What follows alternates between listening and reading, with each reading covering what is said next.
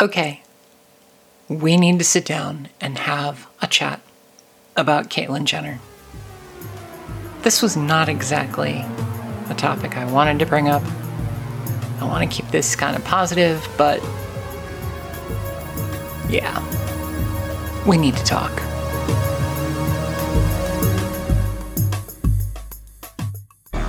You're listening to Transgressive, a podcast about gender identity, LGBTQIA, and social justice issues.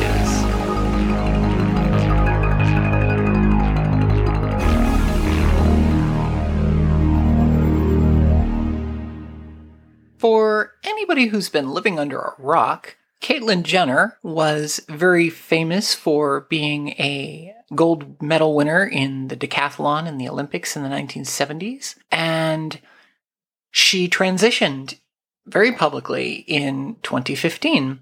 If you look at her Wikipedia page, you will see that she's noted as possibly one of the most famous transgender women in the whole world. Caitlyn is also a member of the Republican Party. And this is where things are a little problematic. It should come as a surprise to absolutely nobody that the Republican Party has not exactly been an ally to the LGBTQIA community.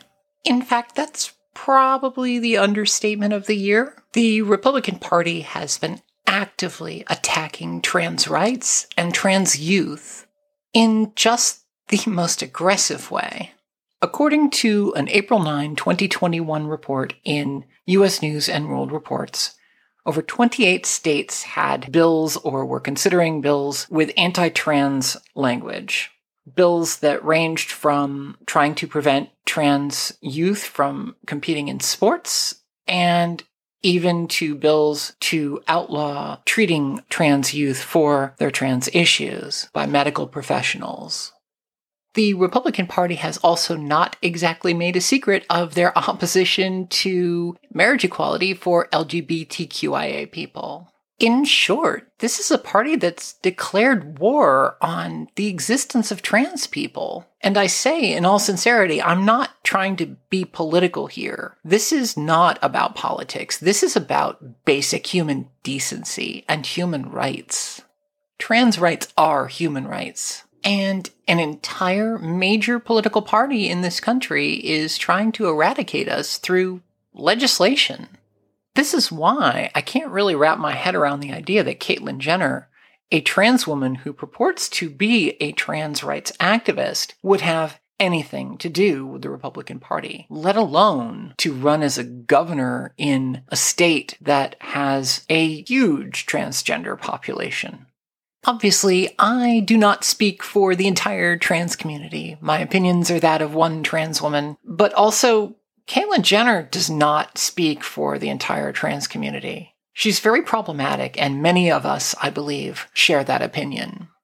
Now, with all of that being said, people who attack Caitlyn by misgendering her, by calling her gender identity into question, belittling her as a woman because she is trans, that is unacceptable. And also, the aforementioned rock that people might have been living under, unless you've been living under that rock, you know her dead name. And everybody else knows her dead name. And there is no reason for anybody to use it outside of a historical Wikipedia article or something. You can go look it up there if you want to know what it is. We simply don't need every darn article written about her in the news to have to reference Caitlyn Jenner, who used to be so and so before she transitioned. Just stop. To those people who want to be good allies to the trans community, you're not betraying us if you don't support Caitlyn Jenner. A lot of us don't support her either. She may have some positions on trans related issues that are not horrible, but I'm sorry. I'm going to judge her by the company she keeps. And that company has been historically horrible to LGBTQIA and Black, Indigenous, and people of color communities. Our website is www.transgressive.net. You can reach out to us at podcast at transgressive.net. We can also be reached at Twitter at transgressive21. please consider leaving a five star review on your favorite podcast platform. I'm Tanana, and this was Transgressive.